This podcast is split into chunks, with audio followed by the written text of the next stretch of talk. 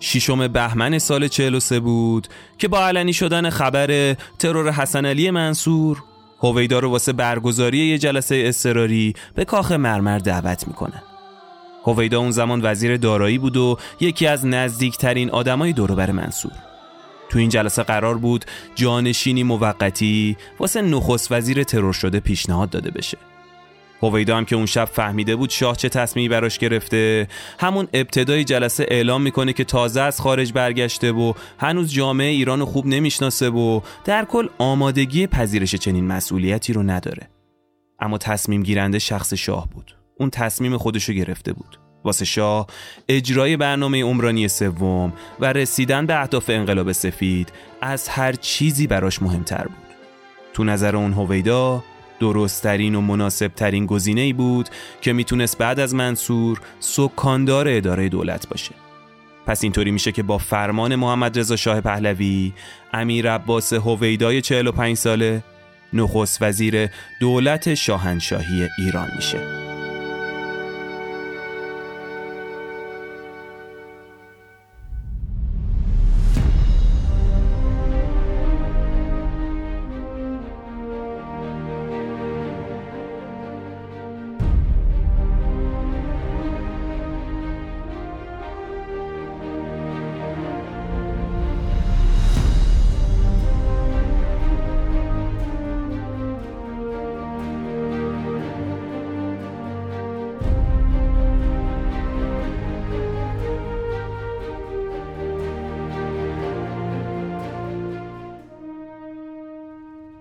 سلام و درود به همراهان عزیز. به رافکد خوش اومدید.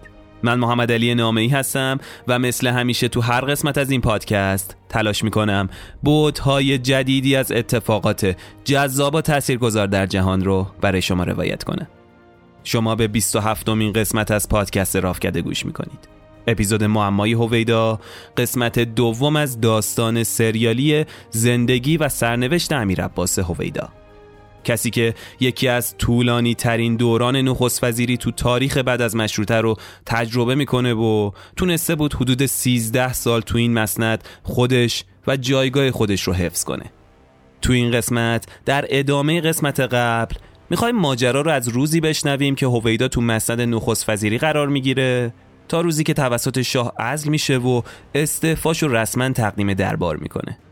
تو این ماجرا. با اقدامات و روزگار این 13 سال نخست وزیری هویدا هم آشنا میشیم و میشنویم و می‌بینیم که دلیل نارضایتی شاه که منجر به عزل هویدا بعد از اون دوران طولانی میشه چی بوده؟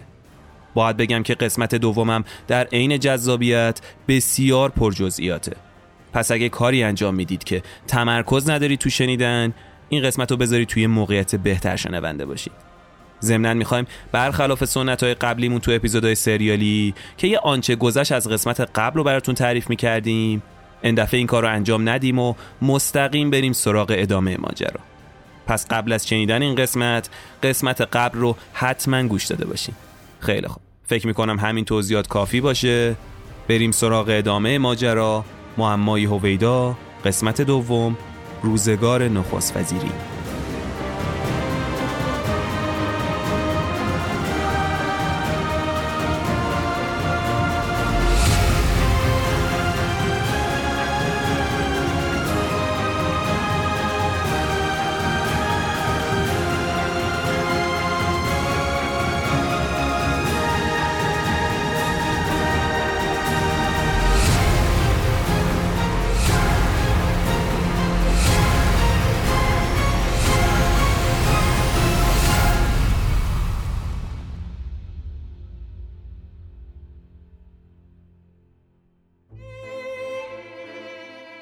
نخست وزیری امیر عباس هویدا. خیلی زود تبدیل میشه به یه نوید تازه واسه ایران اون روزها و البته حزب قالب جامعه یعنی حزب نوپای ایران نوین هویدا چندین سال بود که کنار منصور و شبکه ای از مهمترین مهرهای اون حزب و کانون مترقی بر خورده بود و حالا فرصتی شده بود تا ایران رو به سمت آینده‌ای که سالها رزوشو داشت برسونه.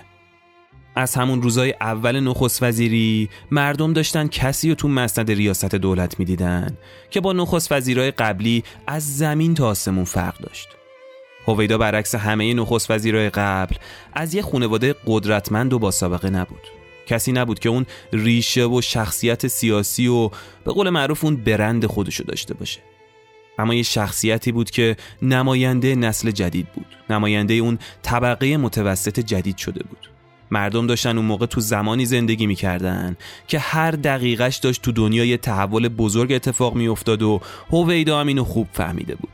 بالاخره تحصیل کرده غرب بود اونجا بزرگ شده بود. آدمایی دور برش داشت که باسواد بودن فریخته بودن. آدمایی بودن که قدرت مدیریت و قدرت اداره مملکت رو داشتن. اون با همین آدما تو آینده کابینه رو تشکیل میده که تمام قد با سواد و فرهیخته و یک دست بودن و اولویتشون زندگی راحتتر مردم و سربلندی اونا بود. هویدا همیشه تو تصمیماتش سعی می‌کرد اینو در نظر بگیره که ایران یک کشوریه که بین همه کشورهای مهم دنیا اثر لحاظ سیاستش باید با جایگاهش همخونی داشته باشه. هیچ وقت تو صحبتاش مملکت رو با جهان سومیا مقایسه نمی‌کرد. با عراق و لبنان و سوریه و یمن مقایسه نمی‌کرد. اون ایران رو همتراز کشورهای رد اول دنیا می‌دونست و واسه رسیدن بهش هم تلاش می‌کرد. اولین تفاوتی هم که تو نخست وزیری هویدا می‌تونستی ببینی کابینه غنی و کامل این آدم بود. دور برش پر بود از آدمای به درد بخور و باسواد.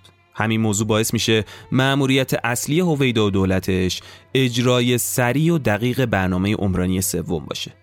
حالا این برنامه عمرانی چی بود اصلا معنیش چیه الان بهتون میگم اجرای طرحهایی با اسم برنامه های عمرانی واسه اولین بار بعد جنگ جهانی دوم شروع شده بود تو سال 1327 مجلس شورای ملی لایحه‌ای رو تصویب می‌کنه که هدفش داشتن یه برنامه مدون واسه عمران و آبادانی کشور بود.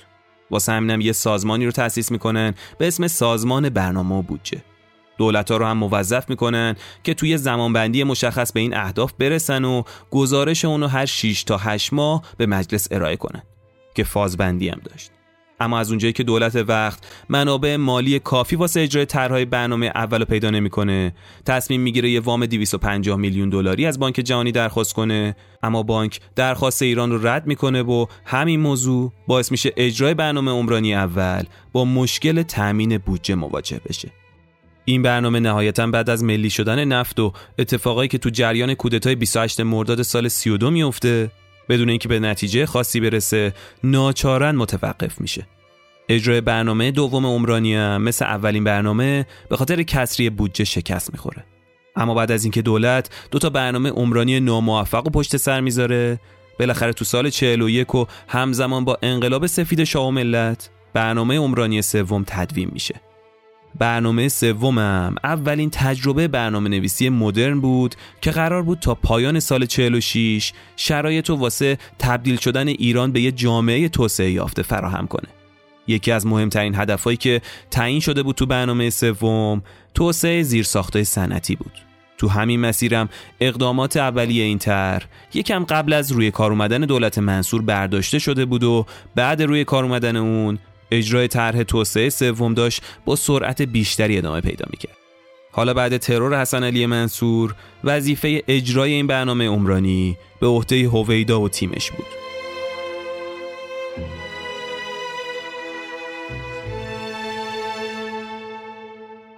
همزمان که هویدا کارش رو تو دولت شروع می‌کنه تمرکز و اولویت دولت رو می‌ذاره رو مسائل اقتصادی شروع می‌کنه کلی زیرساخت و صنایع سنگین و کارخونه بزرگ تو کشور تأسیس کردن.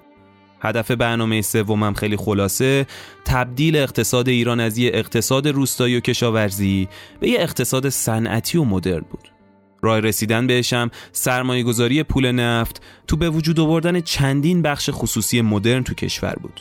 هدفش این بودش که عوض اینکه بخوایم همه چیز از خارج وارد کنیم شروع کنیم کم کم خودمون این صنعت ها و این جنس ها رو تولید کردن.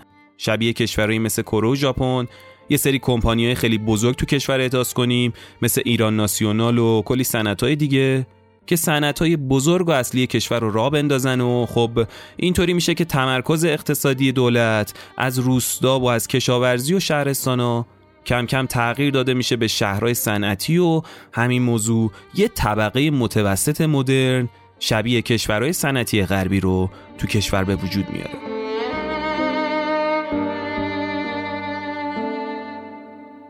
شروع دوران نخست وزیری هویدا همزمان میشه با سیل بزرگی از تحولات و پیشرفت‌های مملکتی و تأمین رفاه واسه مردم. بر همین اینطوری میشه که با مدیریت هویدا روند احداث کارخونه های جدید و واحد سنفی بزرگ تو مناطق مختلف شتاب می‌گیره و کشور یه جهش بزرگ اقتصادی رو تجربه می‌کنه. همزمانم با اجرای طرحهای توسعه صنعتی دولت هویدا یه کارزار بزرگ دیگر رو تو جامعه ایران شروع می‌کنه.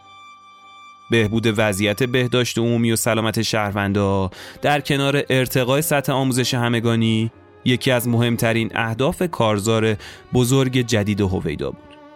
کنار این توسعه اقتصادی که گفتیم برنامه عمرانی سومم خیلی توجه می‌کرد به مسائل آموزشی. او می‌خواست جوونا بتونن با آموزش مقدماتی و بعدش آموزش عالی سکاندار اداره مملکت باشن.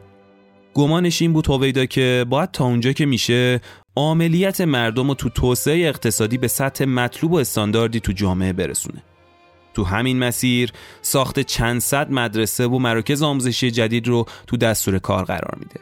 ایرانی هم که از قدیم عاشق این بودن که بچه هاشون یا دکتر بشن یا مهندس حاضر بودن سرمایه گذاری سنگینی بکنن واسه آموزش.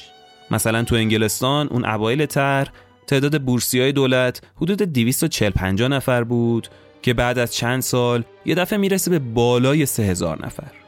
در واقع نتایج عملکرد دولت اویدا تو اجرای برنامه مبارزه با بیسوادی به حدی کارآمد بود که خیلی ها تمایل داشتن تحصیل کنن و آمار آدمای باسواد تو ایران تو کمتر از سه سال و نیم یه رشد 18 درصدی رو تجربه می‌کنه. بهتر شدن اوضاع کشاورزی و ارتقای معیشت روستایی و کشاورزا یکی دیگه از اهداف اصلی انقلاب سفید شاه بود. دولت اویدا واسه تحقق این هدف با الگوبرداری از نمونه های آمریکایی های بزرگ زراعی رو تو سراسر کشور احداث می‌کنه و اینطوری میشه که شرکت های تعاونی روستایی تو شهرهای مختلف تأسیس میشن. امروز که اصلاحات ارزی اصول ارباب و رعیتی را برانداخته کشاورز ایرانی حق دارد طالب همه آن چیزهایی باشد که به او محصول بهتر و فراوانتر بدهد و دولت از این حق آگاه است. همه جا طرحهای بزرگ صنعتی و کشاورزی در جریان است. آب برق مسکن بهداشت. هر فرد ایرانی باید از این وسایل اولیه زندگی بهرهمند باشد. خیلی زود می‌بینیم که تو حوزه صنعت بخش صنایع و معادن کشورم متحول میشه و تو بهداشتن با اجرای برنامه سوم سطح سلامت و بهداشت عمومی به شکل چشمگیری بهبود پیدا می‌کنه. خلاصه که دورانی میشه که از لحاظ شکوفایی اقتصادی می‌تونیم بگیم کم نظیره. حتی از لحاظ مذهبی هم هیچ دورانی تو تاریخ معاصر به اندازه اون دوران پیروان دینای مختلف مثل زرتشتی و مسیحی و دینای دیگه تو کشور مسمر سمر نبودن. حتی تو اون دوران واسه اولین بار بانوان وارد عرصه فرهنگی میشن وارد عرصه سیاست میشن. همون زمان بود که اولین وزیر زن کابینه هویدا معرفی میشه. تو عرصه دانشگاه می‌بینیم که تعداد دانشگاه زیاد میشه تعداد و ساختار مدارس سازماندهی میشه. همه اینا یه تیم وسیعی می‌خواد دیگه یه برنامه ریزی و به قولی یه مدیریت درست و همه جانبه میطلبه. قطعا هم نقش محمد رضا پهلوی تو رسیدن به این مسیر بی تاثیر نبوده. درآمدی که به حال شاه کمک می‌کرد ایران پیدا کنه به شدت تو این برنامه موثر بوده. هویدا هم خب بالاخره یه جورایی تسهیل کننده این جریان بود. حالا امیر عباس اویدا که تو شروع نخست وزیریش واسه خیلی ناشناخته بود. تو کمتر از سه سال خودشو تبدیل می‌کنه به چهره محبوب و شناخته شده تو شهرهای مختلف کشور. عملکرد هویدا تو سه سال و نیم پیش رو فراتر از اون پیش بود که می‌شد. ایران واسه اولین بار تو تاریخ معاصر داشت یه رشد اقتصادی 9 درصدی رو تجربه می‌کرد. حتی از ژاپن رشد اقتصادیش بالاتر رفته بود. همین موضوع یعنی به حرکت در آوردن چرخ اقتصادی و ایجاد اون تحولات اجتماعی که داشت تو کشور به وجود می آورد رابطه شاه و هویدا رو وارد یه مرحله تازه می‌کنه. شاه حالا با نخست وزیری مواجه بود که می‌تونست کاملا بهش اعتماد کنه. تو نگاه شاه هویدا یه نخست وزیر توانمند بود که برخلاف اون آدمای قبلی جاه طلبی سیاسی نداشت وارد دستبندی های سیاسی نشده بود. اویدا حتی از تبار خانواده حکمران ایران هم نبود. همینا از نظر شاه یه نقطه مثبتی بود در برابر کسایی که شاید بیشتر دنبال به دست آوردن مقام و منزلت و جیب خودشون بودن. برعکس امینی و زاهدی و تمام نخست وزیرای قبلی به قول معروف کبریت بی خطر بود هویدا همین موضوع هویدا رو کم کم واسه شاه به متفاوت ترین نخست وزیری تبدیل می‌کنه که تو 27 سال سلطنت داشت با شاه همکاری می‌کرد. هویدا حتی تو خاطراتش گفته که شاه بهش می‌گفته که خیلی خوشحاله راضی ازش چون مسئولیتش رو کم کرده. یعنی شاه می‌تونست با خیال راحت به امور وزارت خارجه و وزارت جنگ برسه و تموم وزارت های دیگه مملکت رو واگذار کنه به هویدا و با فکر راحت بشینه به فکر روابط بین المللی و اونچه که مربوط به وزارت خارجه و وزارت جنگ بود برسه. خب اون زمان سیاست خارجی و سیاست نفت و امنیت اینا چیزایی بودش که مستقیما زیر نظر شاه بود و نخست وزیر بیشتر نقشه یه مشاور رو داشت واسش. تو تمام مدت نخست وزیری زندگی خصوصی امیر عباس هویدا زیر ذره بین بود. هویدا از معدود نخست وزیرایی تو تاریخ کشور بود که تو زمان تصدی نخست وزیری هنوز ازدواج نکرده بود. تو دو سال اول ریاست هویدا اون به شدت از سمت سیاستمدارا و همکاراش تحت فشار بود تا واسه حفظ شعن مقام نخست وزیری باید سریعتر متأهل بشه. همین موضوع باعث میشه هویدا تو تابستون سال 45 با لیلا امامی ازدواج کنه. لیلا خواهر فریده امامی همسر حسن علی منصور بود. هویدا و لیلا امامی از چند سال قبل و به واسطه منصور همدیگر رو میشناختن و با هم آشنا شده بودن. لیلا تو زمان خودش آدم موفقی بود. سراحت لحجه داشت و از چیزایی مثل تملق و تشریفات و اینجور چیزا خوشش نمیومد در کل آدم خاکی منشی بود. اینا عروسیشون هم به خاطر روحیه‌ای که هر دوشون داشتن خیلی ساده برگزار می‌کنن. لیلا امامی یه باغ خونوادگی داشت تو نزدیکای نوشهر مازندران. همونجا با حضور شاه و همسرش و پدر و مادر لیلا و مادر هویدا مراسمشون برگزار میشه. ذات هویدا هم مثل همسرش از تجمل فراری بود. مادرش به هویدا یاد داده بود مناعت تب داشته باشه. از لوکس بودن و زندگی های تجملاتی خوشش نمی اومد. اصلا اینطوری بزرگ نشده بود. لیلا هم همینطوری بود.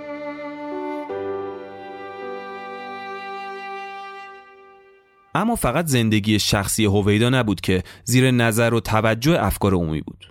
یکی از مهمترین جنبه شخصیت هویدا از نظر مردم حساسیت اون تو انتخاب لباس و نوع پوششش بود ایرانیا حالا داشتن نخست وزیری رو می‌دیدن که اهمیت ویژه‌ای واسه شیوه لباس پوشیدن و نحوه ظاهر شدنش تو انظار عمومی قائل بود. عصا و پیپ و اون گل ارکیده‌ای که تو یقه کتش میذاشت یه سمبل و بخش جدا نشدنی از هویدا شده بود. همیشه سعی می‌کرد رنگ کرباتش با رنگ اون ارکیده‌ای که میذاش کنار یقه کتش با هم همخونی داشته باشه. با همین رفتارش یه چهره خاص پیش مردم واسه خودش ساخته بود. خیلی وقتا می‌گفت گل ارکیدم یه قسمت از زندگی منه و قسمت خوب زندگیمه. همسرش لیلا امامی عاشق گل و پرورش گل بود. گلخونه داشت و گل پرورش می‌داد. از ارکیده تا خیلی از گلای خاص که پرورششون کار راحتی نبود اما اون مشهور بود به گلای قشنگی که درست می‌کرد. وقتی از هویدا میپرسیدی که چرا حالا ارکیده می‌گفت که گل زیبایی است بسیار زیباست و گلی است که همه ندارن من دارم. لیلا وقتی با امیر عباس ازدواج می‌کنه کارش شده بود این که هر روز یه ارکیده انتخاب کنه بفرسته واسه هویدا. هویدا هم بر مبنای اون ارکیده رنگ کراواتش رو انتخاب می‌کرد.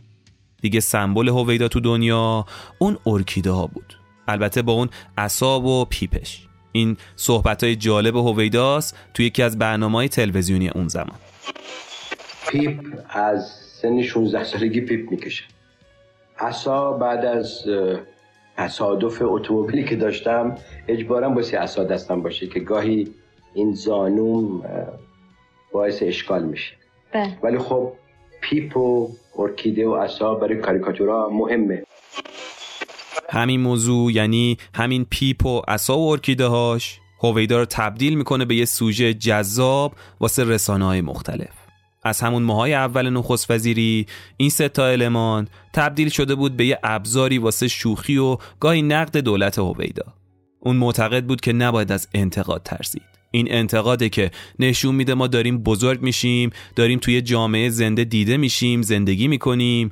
جامعه که اجازه میده انتقاد بکنیم اولین قدم واسه سازندگی و رشد و برداشته. تقریبا میشه گفت از وسط های دهه چهل نشونه های تاثیر عمل کرده هویدا کم کم تو کشور داشت خودشو نشون می‌داد. رشد قابل توجه اقتصاد همراه با توسعه زیرساختا در نتیجه اقدامات کابینه هویدا بود. در کنار توسعه و رشد اقتصادی یکی از اصلی ترین محورهای فعالیت هویدا جذب اقشار بیشتری از مردم به درون حاکمیت بود. او می‌خواست مردم و کسایی که به قول معروف سرشون به تنشون میارزه وارد سیستم حاکمیت بشن و ازشون واسه ساخت آینده ای روشن استفاده بشه. واسه همین سفرهای هویدا به گوشه و کنار کشور و دیدارش با اقشار مختلف مردم. میشه یکی از مشخصه های هویدا تو سالهای اولیه نخست وزیریش. یه شبکه وسیع از ارتباطات داشت. ارتباط عمومی خیلی خوبی داشت هویدا. مثلا یهو تلفن می‌کرد به فلان شهردار تو فلان شهر که خب اوضاع الان چطوره؟ حال فلان پسرت خوب شد؟ یا مثلا زنگ می‌زد به رئیس شیلات تو فلان شهر ساحلی که نمی‌دونم الان اوضاع ماهیگیریتون در چه وضعه؟ فرض کنید. می‌خوام بگم تا این لایه ها این آدم شبکه سازی کرده بود. یه کار دیگه ای که می‌کرد در واقع دغدغش بود این موضوع نزدیک کردن مخالفا با حاکمیت بود. یعنی با رفاقت با دوستی سعی می‌کرد دشمنای حکومت رو کم کنه و حتی اونا رو ترغیب به همکاری تو چارچوب و ضوابط کنه. یه همچین بریشی داشت هویدا اون خیلی زودم متوجه میشه که یه فاصله وجود داره بین روشنفکرا و دولتیا اونقدر با همه با سیاست و خوب تا می‌کرد که حتی خیلی از مخالفای حکومت بارها تو روزنامه ها که شخصیت هویدا رو دوست دارن. آدمیه که میشه باش مذاکره کرد حرف می‌فهمه. حتی جالبه بدونید تو اون زمان به جز روشنفکرا روحانیون معممم تو دایره توجه هویدا بوده. اون تلاش می‌کرد تا با دادن کمک مالی به روحانیون سرشناس حمایتشون رو از حکومت در برابر تندروهای مذهبی جلب کنه.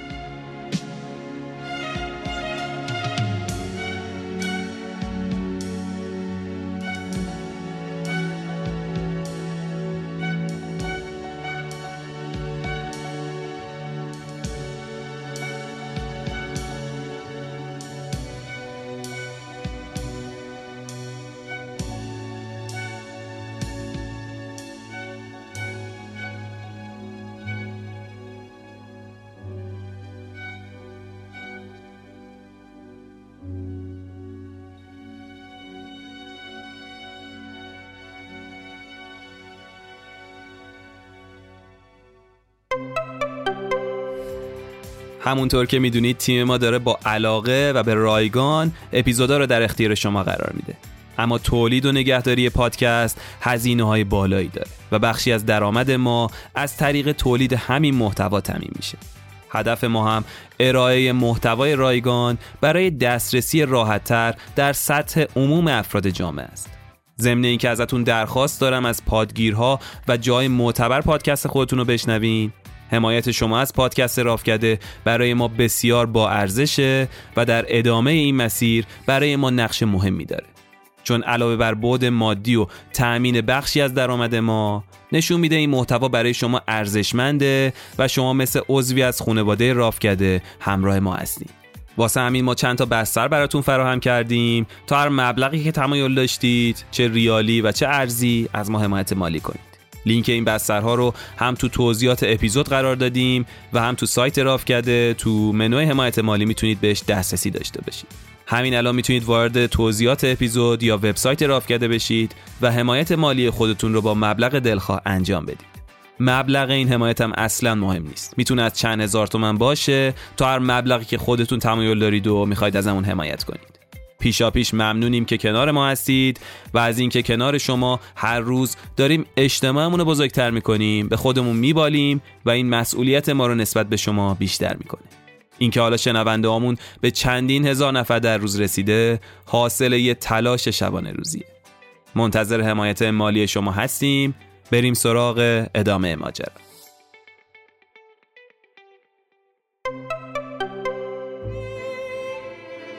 تو تمام دوران نخست وزیری هویدا. دو تا جنبه مهم از شخصیت امیر عباس یعنی درستکاری مالی و تواضع اون تو مرکز توجه همه دنیا بود. هویدا توی خونه ساده زندگی می‌کرد. واسه رفت و آمدهای خصوصی و حتی کاریش به جای استفاده از اتومبیل نخست وزیری از پیکان شخصیش استفاده می‌کرد. اون حتی رانندگی رو هم خودش انجام می‌داد. همیشه ترجیح می‌داد خودش پشت رول باشه خودش تعیین کنه با چه سرعتی بره کجا وایسه کجا را بیفته.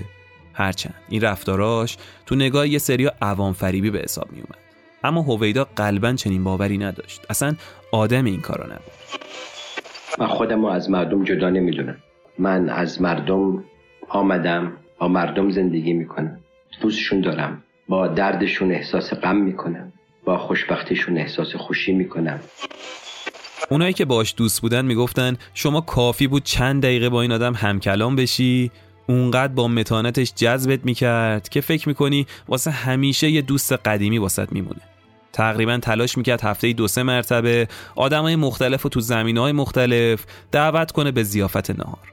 مثلا یه روز بازرگانا می اومدن یه روز پزشکا می اومدن یه روز معلما می اومدن اون همش دنبال یه راهی بود که بتونه با طبقات مختلف مردم در تماس باشه و از اونا ایده بگیره و بدون مشکلاتشون چیه. در مجموع می‌خواست بدونه اولویت های این آدما چیه.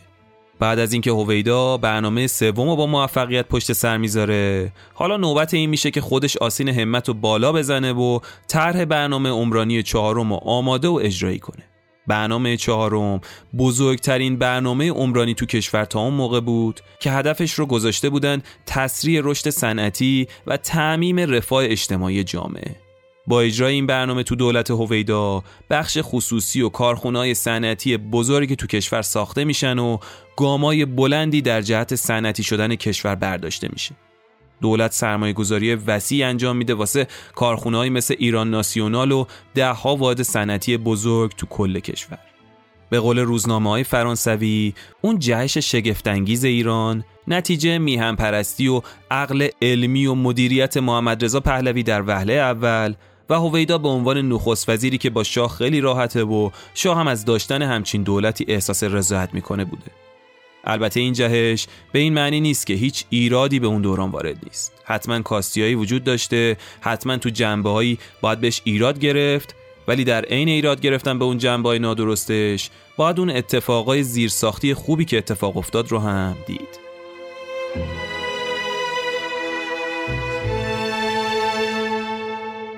حضور امیر عباس هویدا تو مقام نخست وزیری. همزمان فرصت مناسبی واسه شاه و ایران به وجود میاره تا یه تحول بزرگ تو سیاست خارجی کشور ایجاد بشه و ایران واسه نقش آفرینی و تاثیرگذاری بیشتر تو جهان ارز اندام کنه. حالا تمام کشورهای اروپایی هویدا رو میشناختن و واسش احترام قائل بودن. کلا یه شخصیتی بود که اون تصویری که به دنیا می‌داد از ایران و از حکومت یه تصویر مدرن پیشرفته و یه ایران در حال توسعه یه ایران متمدن بود. و خب این خیلی هم به نفع کشور بود هم به نفع شاه که یه همچین شخصیتی نماینده ایران باشه. مثلا نخست وزیر ایران اون زمان رو مقایسه کنید با وزرای دولت عراق یا پاکستان یا حتی عربستان. اصلا قابل مقایسه نبود. اون احترامی که واسه نخست وزیر ایران به عنوان نماینده ایران قائل بودن تو زمان خودش با تمام مشکلاتی که وجود داشت قابل مقایسه با کشورهای دیگه نبود. به هر حال یه حکومتی بودش که این نمایندش یه شخصیتی داشت که آینده درخشانی رو همه کشورها در موردش متصور بودن.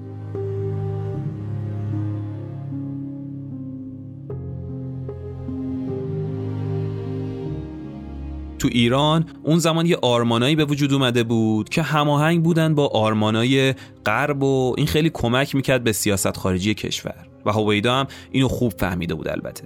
در کل اگه بخوام بگم هویدا آدم با حسن نیت و مسلحتگرایی بود. همینم باعث شده بود کشورها و آدما رو دور خودش جمع کنه.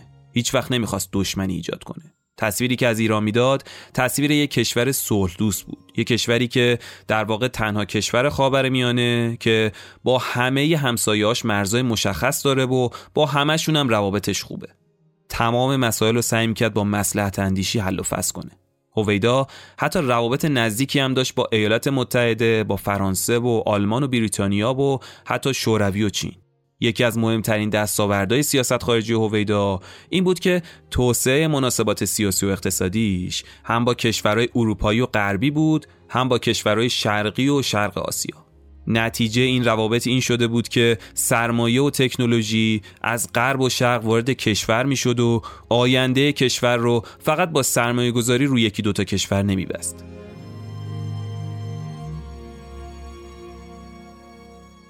یکی از بزرگترین پروژه‌ای که تو اون دوران کلید خورد پروژه فولاد بود تو اصفهان. که خب شاید خیلی واسهشون سوال باشه که واسه چی ایران یه صنعت بزرگ فولاد لازم داشته؟ باید بگم که فولاد اون زمان واسه هر کشوری یه سمبل پیشرفت اقتصادی بود. همزمان با افزایش جمعیت شهرنشینی توسعه شهرهای بزرگم یکی از اولویت‌های برنامه عمرانی چهارم بود که به شدت به این صنعت وابسته بود. با اجرای کامل برنامه چهارم تو چند سال چهره خیلی از شهرهای ایران کاملا تغییر می‌کنه. حتی تو حوزه آموزشم هویدا با موفقیت برنامه های مبارزه با بیسوادی واسه تأمین نیاز کشور به نیروی فنی و متخصص چندین مراکز آموزشی و دانشگاه بزرگ رو تو سرسر کشور تأسیس می‌کنه. همزمانم به چند هزار دانشجوی ایرانی بورسای دولتی میده واسه ادامه تحصیل تو خارج. کشور در حال توسعه بود. همین توسعه باز شده بود خیلی سریع سازمانهای دولتی جدیدی تو جامعه به وجود بیاد. واسه تمام اینا مدیر و کارمند لازم بود و هویدا یکی از اهدافش این بود که این جوونا رو تشویق کنه برگردن داخل ایران و خدمت کنن به کشورشون. شما جوانان این مملکت که مدیران فردای این مملکت هستید این مملکتی که به مرز تمدن بزرگ می‌رسه این مملکت رو شما اداره خواهید کرد. نتیجه این اقدامات هم این میشه که چندین هزار نفر از این دانشجوها از اروپا و آمریکا برمیگردن به ایران و شروع می‌کنن به خدمت کردن تو وزارتخونه ها و سازمان ها و بخش خصوصی. دو روز پیش تو یکی از روزنامه های صبح خوندم که یک نامه شخصی بود اسمش هم نبریم نطقی کرده بود در یک جمعیت اینجا که چرا ایرانیانی که در خارج هستند بر نمیگردن و نمی‌خوان و به خصوص اتبا و جواب یکی دیگه هم جوابش رو داده بود. جوابش به نظر من خیلی با احترام بود. می‌تونست خود تندتر باشه می‌گفت که بله نمیان برای خاطری که این محیط محیط براشون مناسب نیست. میان اینجا اینا رو احترام بهشون نمی‌ذارن. برمیگردن به مملکتشون. مملکتشون فقیر جای دیگه غنی هستن. من اگر چنین شخصی باشه اینجوری فکر کنه من ترجیح میدم نیاد. حتی ایرونی باشه. اون ایرونی به درد ما نمی‌خوره. بنده عرض کردم ایرونی وظیفه ملی داره برگرده. مملکت رو کی بسازه؟ طبیب از خارج میاد باید ما براش لابراتوار درست کنیم که اون تحقیقات کنه. باز خودش به لابراتوارش رو درست کنه. با پول این ملت با پول پدر مادرش رفته درس خونده. وظیفه ملیش ندای ملیش اینه که برگرده توی مملکت خدمت کنه. بر نمیگرده. اشکی نمیریزی ما اشکی نمیریزیم. برای خاطری که خدمت به مملکت وظیفه است. فریزه است. نمی‌خواد. می‌خواد خارج بمونه بمونه. ولی بعدا بگن نه میاد اینجا. یه ساله نمی‌دونم وزیر بهداری نشده.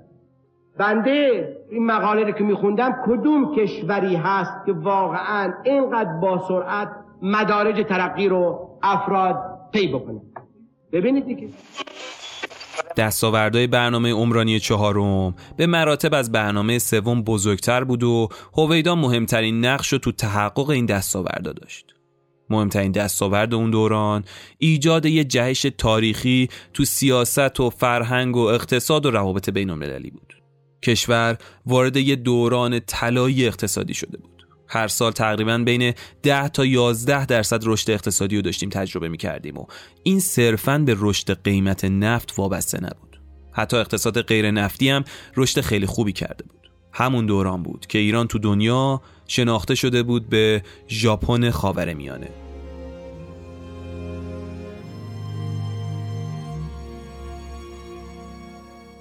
اوایل دهه پنجاه میشه گفت دوران اوج حضور امیر عباس هویدا تو صدارت کشور بود. رابطه هویدا با شاه هم تو اون سالا روز به روز تقویت می‌شد و جایگاه اون واسه شاه از صرف نخست وزیر فراتر رفته بود. تو دوران نخست وزیری هویدا با شاه حالا روابط فقط کاری نداشت. دوستی ایجاد شده بود بینشون. هویدا می‌گفت من شیش صبح پا میشم که اخبار ایران و بین الملل رو بخونم. واسه اینکه شاه رأس ساعت هفت به من تلفن می‌کنه و من باید از اخبار مطلعش کنم. هر دو واسه هم انسانای محترمی بودن نه فقط تو ظاهر. شاه هویدا رو به عنوان یه شخصیتی که هم دنیا دیده بود هم یه فهم عمیقی از دنیا داشت میشناخت.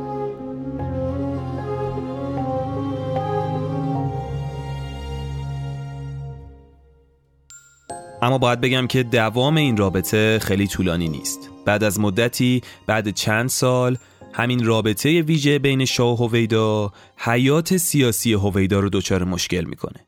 بعد از چند سال پر افتخار مقام نخست وزیری هویدا حالا می‌شد نشونه های تغییر رو تو امیر عباس به تدریج مشاهده کرد.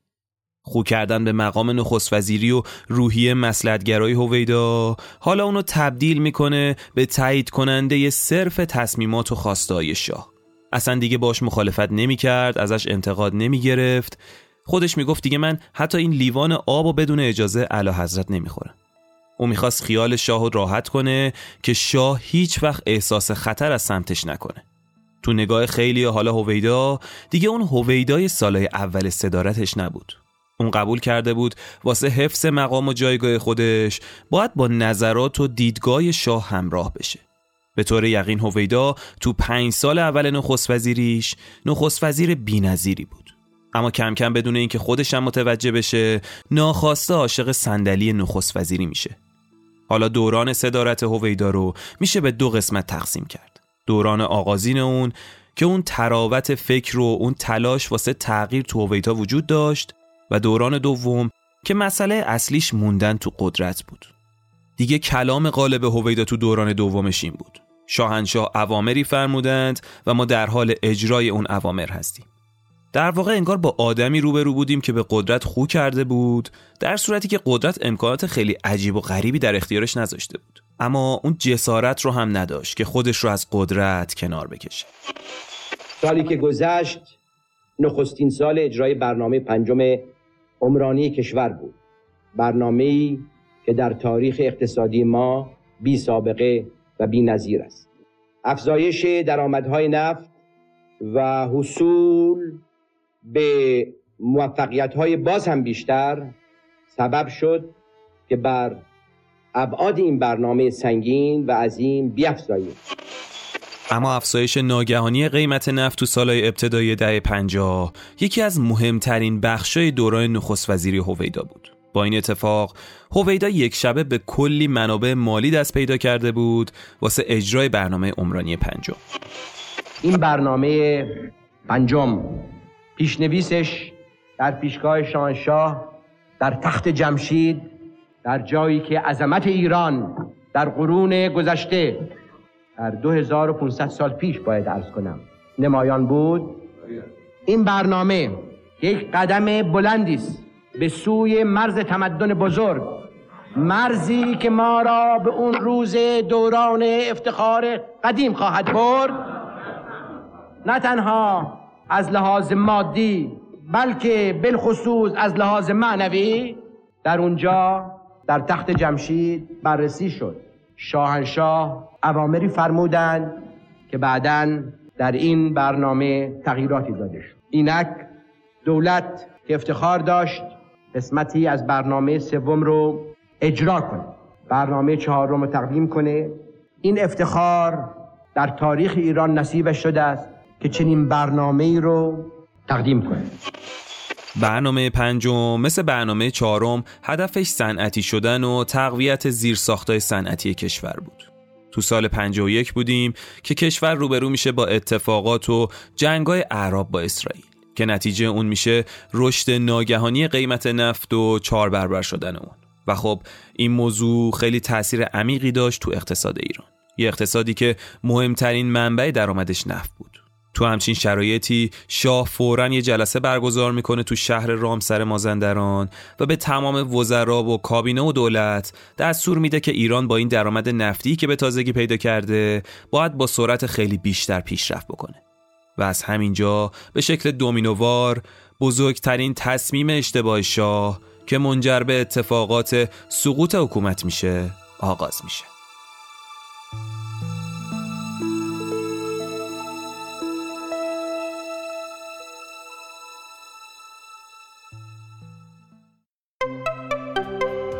حامی افتخاری این قسمت بنیاد خیریه نیکوکاران شریفه. یکی از نهادهای اجتماعی مردم نهاد که هم شماره مجوز از پلیس امنیت داره هم یه مقام مشورتی ویژه تو شورای اجتماعی و اقتصادی سازمان ملل تو ایرانه. این مؤسسه کارش خدمت رسانی به ایتام و خانواده نیازمند علل خصوص بانوان سرپرست خانواده است. کمکاشون هم هم تو قالب بستای معیشتی و مالی هم آموزشی. حمایتایی که تو نقطه انتهای اون اشتغال مادران سرپرست خانوار و حمایت از کودکان بی سرپرست تو شهرهای مختلف ایران. کارهای قشنگی هم انجام میدن. مثلا همین چند وقته پیش اومدن با شروع سال تحصیلی جدید چند هزار تا نوشت افزار و کیف و کفش به مناسبت شروع سال تحصیلی به بچه های سیستان بلوچستان کمک کردن. کارا و گزارشاشون هم خیلی تمیز و مرتب تو سایتشون می‌ذارن. الان هم خبر دارید دیگه. چند وقت پیش اون سیلی که اومد تو آستارا خیلی ها رو آواره کرد. تو ایران هم که می‌دونید. هیچ کس جز خودمون به فکر ما نیست. حالا می‌خواد پاییز امسال امداد رسانی کنن به اون خانواده های گرفتار که تو این گرونی و اوضاع اقتصادی باید دوباره یه زندگی نو برای خودشون بسازن. از خرید لوازم های ضروری مثل وسایل گرمایشی و اجاق و فرش و موکت تا یخچال و پتو و حتی اقلام خوراکی و بهداشتی. پس اگه شما هم خواستید تو این کار قشنگ سهیم باشید می‌تونید وارد وبسایتشون به آدرس فرشته ها بشین و از بخش حمایت کمپین مورد نظر رو انتخاب کنین و حمایت خودتون رو انجام بدین. لینکش تو توضیحات اپیزود هست. به امید اینکه روزی برسه که تو این خاک هیچ وقت شاهد فقر و تبعیض و بیعدالتی نباشیم. بنیاد خیریه نیکوکاران شریف خانه ای برای ترویج مهربانی.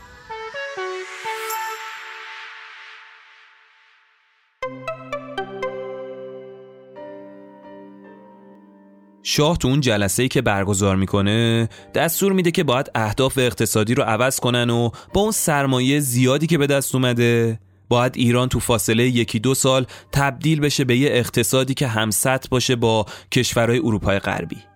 اما این سیاست شاه با واقعیت اقتصادی اون زمان امکان پذیر نبود. هیچ راهی نبود که با این سرعت بشه یه کشور در حال توسعه مثل ایران رو تبدیل کرد به یه جایی مثل فرانسه یا سوئد. اصلا شدنی نبود. اون درآمدهای عجیب و غریب کشور از محل فروش نفت. حالا داشت بلند پروازی های شاه و ویدا رو یه جورایی باورپذیرتر می‌کرد. تو نگاه شاه درآمدهای پیش بینی نشده کشور یه فرصت طلایی بود واسه تحقق رویای رسیدن به دروازهای تمدن بزرگ. خیلی تو صحبت شنیده بودید دیگه. از دروازهای تمدن منظورش این بود که می‌خواست واسه هر ایرانی از گهواره تا گور تمام امکانات و دولت در اختیارشون بذاره در اختیار مردم بذاره. تمام امکانات تفریحی، طبی، اجتماعی، کاری، اقتصادی و دانشگاهی. همه رو دولت واسه مردم آماده کنه. نهایتا این میشه که در نتیجه تصمیم و پافشاری شاه تو این مسیر هویدا با وارد کردن منابع مازاد مالی از محل درآمدهای نفتی به اقتصاد هدف گذاری تازه ای رو تو اجرای برنامه پنجم تو دستور کار دولت قرار میده.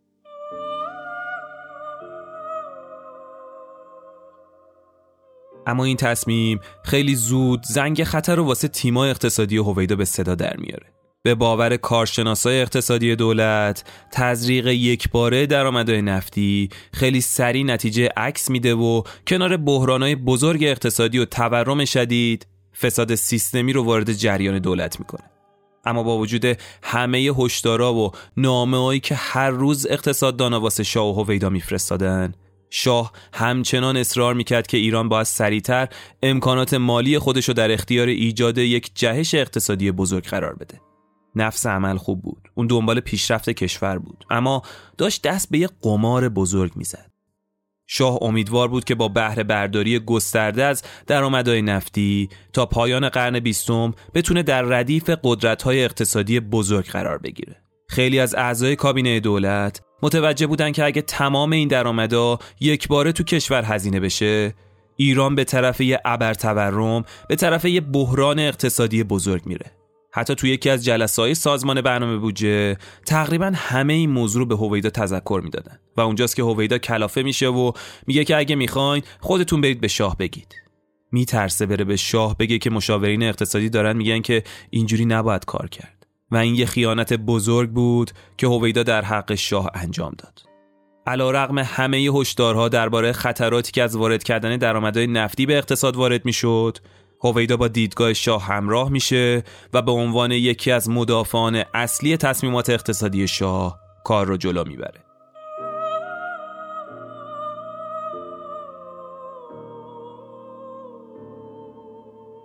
تصمیم هویدا تو همراهی با نظرات اقتصادی شاه خیلی سریع باعث میشه که سیلی از انتقادا گریبان هویدا رو بگیره و نتیجه این میشه که خیلی از دوستا و همراهی هویدا از دولت خارج میشن. تمام اقتصاددانا می‌دونستن که این تزریق پول تو سیستم مشکلات زیادی رو به وجود میاره. از مشکل تورم قیمت ها تا فساد شدید دولتی. و خب وقتی که ریز میشیم تو ماجرا دقیقا از اینجای ماجراه که مشکلات اقتصادی حکومت شاه همون مشکلاتی که در حقیقت ربط داره به انقلاب 57 شروع میشه. هویدا مهمترین قصورش این بود که حفظ قدرت واسش مهمتر از گفتن حقیقت به شاه بود. وظیفه هویدا به عنوان نخست وزیر این بود که این اخبار رو این روایات رو به گوش شاه برسونه. اما اون این کار رو نکرد که مبادا خاطر شاه مکدر بشه. از اون سال به بعد حالا یه روحیه تازه تو نخست وزیر دیده می‌شد که با سالای ابتدایی صدارتش متفاوتش می‌کرد. شرایط جدید تو دوران صدارت هویدا واسه مردی که تحول و توسعه ایران در گروه خدماتش بود حالا داشت به یه سراشیبی تبدیل می‌شد. یکی از انتقادایی که به هویدا می‌شد اون زمان به نقش اون تو تأسیس حزب رستاخیز بود. شاه وقتی می‌بینه حزب قبلی کارایی خودش رو دست داده. توی جلسه به زیر دستاش میگه که قصد داره تشکیلات سیاسی مملکت رو تغییر بده چون اونطور که باید و شاید از سیستم انتقاد نمیشه و در نتیجه سیستم نمی‌تونه خودش رو اصلاح کنه. حتی شاه هم واسش عجیب بود. چرا اون حزبی که انقدر جامع داشت کارو جلو می‌برد انتقاد می‌کرد نظر می‌داد؟ دیگه خبری ازش نیست. اون میگه که به این جهت ما فکر کردیم که سیستمی به وجود بیاریم که انتقاد از داخل خودش باشه و سیستم مرتب خودش رو اصلاح کنه. خوب هستش که یک حزب جدید روی کار بیاریم که بتونیم به کمک اون حزب از تمام نیروی مالی و انسانیمون در جهت پیشرفت کشور استفاده کنیم. اسمش هم بد نیست بذاریم یا رستاخیز ایران یا رستاخیز ملی. اینا رو شاه می‌گفت. اما خود هویدام دقیق نمی‌دونست این حزب آخر سر قرار چیکار کنه. وقتی میگن که آقا این چیه که داره شکل می‌گیره؟ میگه والا منم مثل شما نمی‌دونم.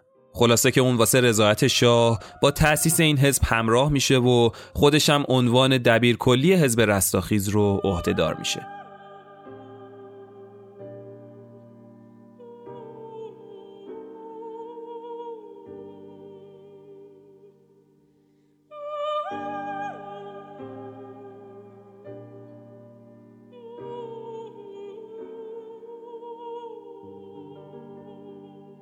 اما یکی دیگه از کارهایی که هویدا انجام میده و به نظر خیلی اشتباه بوده همین بود که دبیر کلی حزب قبول می‌کنه.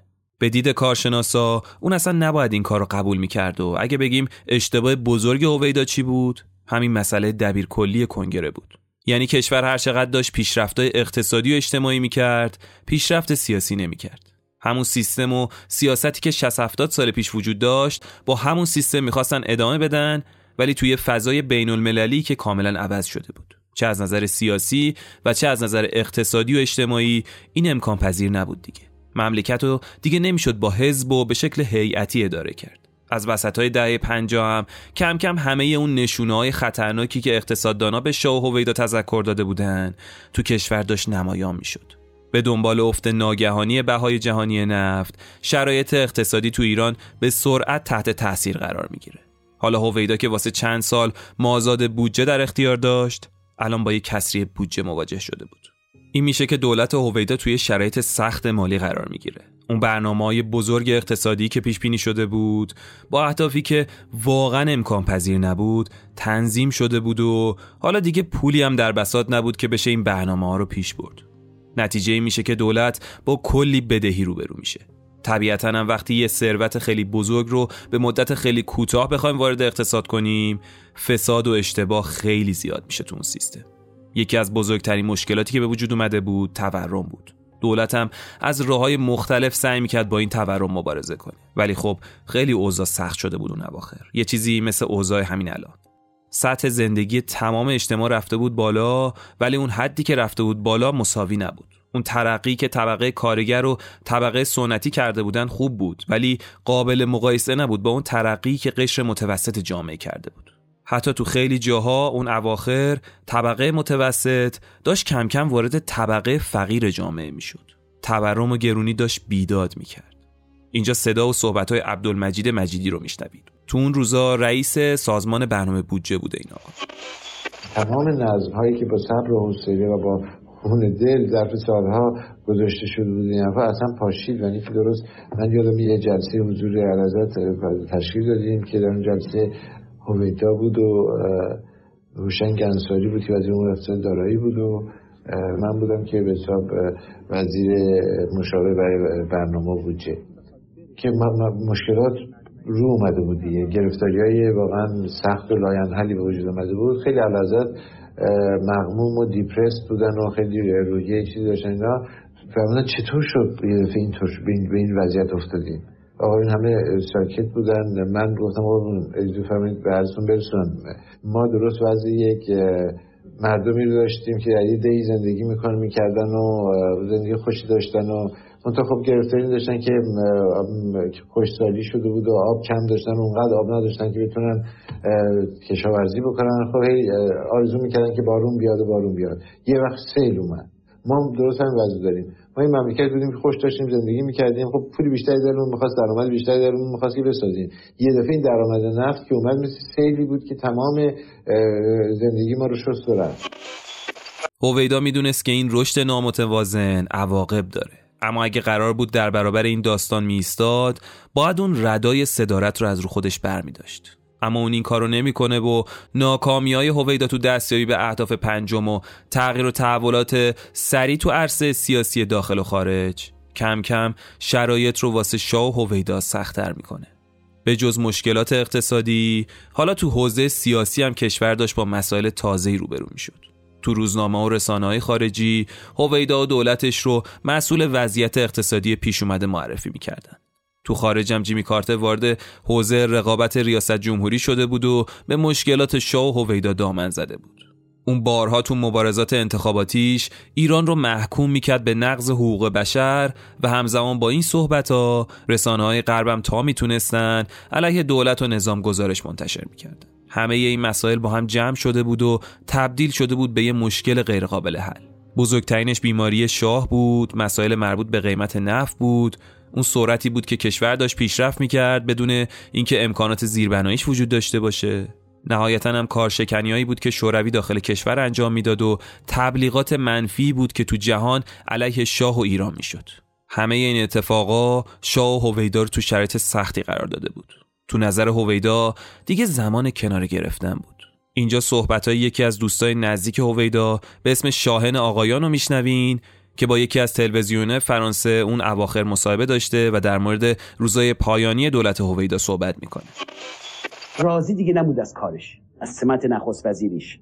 از اوضاع احوال کشور راضی نبود. اغلب مسائل جنبه های اقتصادی داشت. یعنی تمام با این بار نفت و پول نفت و خرج و به خصوص خانواده سلطنتی. یه نکته دیگه هم این بود که هویدا موضع دائمش با شاه اون اواخر در مورد خانواده سلطنتی بود. او می‌گفت فساد درباری خیلی بالا رفته. شاه هم موافق بود. ولی هر بار می‌گفت شما یه گزارش بنویسید مکتوب بهم بدین. هویدا هم می‌گفت آخه این گزارش لازم نداره. شما تو تاکسی هم بشینین. دارن در مورد فساد اقتصادی خانواده سلطنتی صحبت می‌کنه هویدا واقعا خسته شده بود. هم خسته روحی هم جسمی. انگار دیگه نمی‌دونست. چجوری باید از پس این همه ابر مشکل بر بیاد؟ گفتم همین استفا بده. گفت مگه میشه در ایران استفا داد؟ همونطور که من افراد خودم وزیرم بیرون می‌کنم نخست وزیرم شاه بیرونش می‌کنه. درست می‌گفت. اون زمان اگه یه نخست وزیر استعفا می‌داد یا کناری گیری می‌کرد معنیش این بود که یه جورایی داره مخالفت می‌کنه با شاه. و خب هویدا یه جورایی شجاعت این کارو نداشت اون زمان. اما تو مرداد سال 56 بعد از نزدیک به 13 سال شاه از حس هویدا و اتفاقایی که دوروبرش داشت میافتاد با خبر میشه و بالاخره فرمان به تغییر نخست وزیر میده. اینطوری میشه که امیر عباس هویدا استعفای خودش رو از سمت نخست وزیری رسما اعلام می‌کنه. چون به اراده مبارک ملوکانه مقرر است که در سمت دیگری. افتخار انجام وظیفه داشته باشم. امروز جلسه هیئت وزیران را تشکیل دادم و دولت استعفای خود را تقدیم کرد. هویدا مرد خدمتگذاری بود. علاقمند بود به وطن خدمت کنه. پروژه بزرگی رو هم هدایت کرد. اما هویدا دیگه هم خسته شده بود هم ضرورت داشت که کنار گذاشته بشه.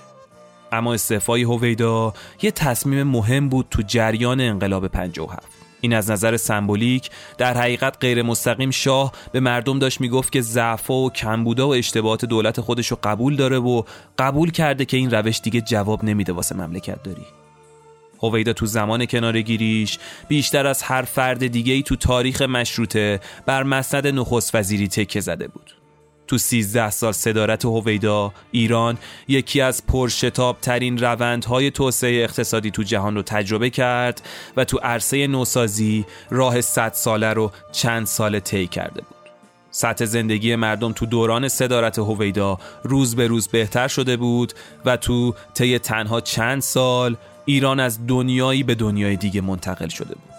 اما طبعا با مشکلاتی هم درگیر بود که ریشه اون به همون پیشرفتای سریع و شتاب زده کشور برمیگشت.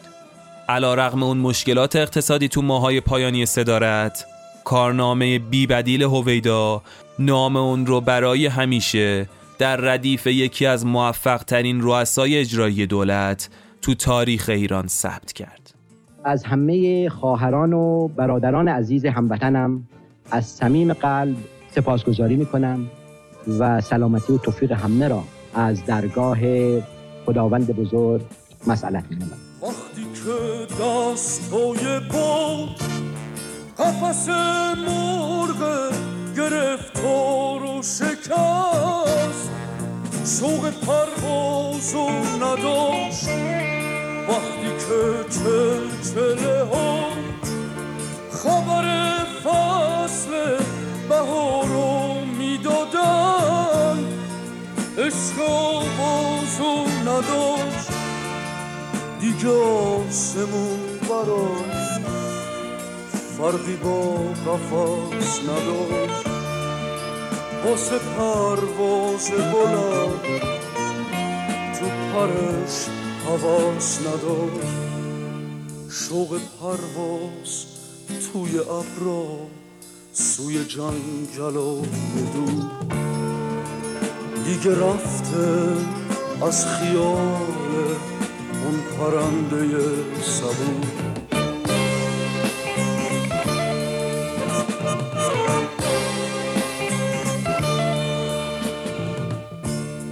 اما لحظه ای رسید لحظه پریدن و رها شدن میونه بیم و امید.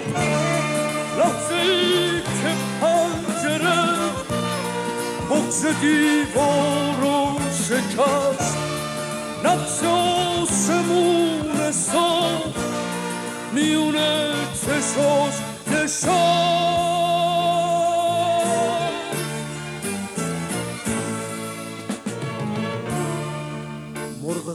خسته پر کشید و افق روشن و تو هوای تازه دشت به ستاره ها رسید. لحظه ای پاک و بزرگ دل به دریا زد و رفت. بوی پرواز بلند تن به صحرا زد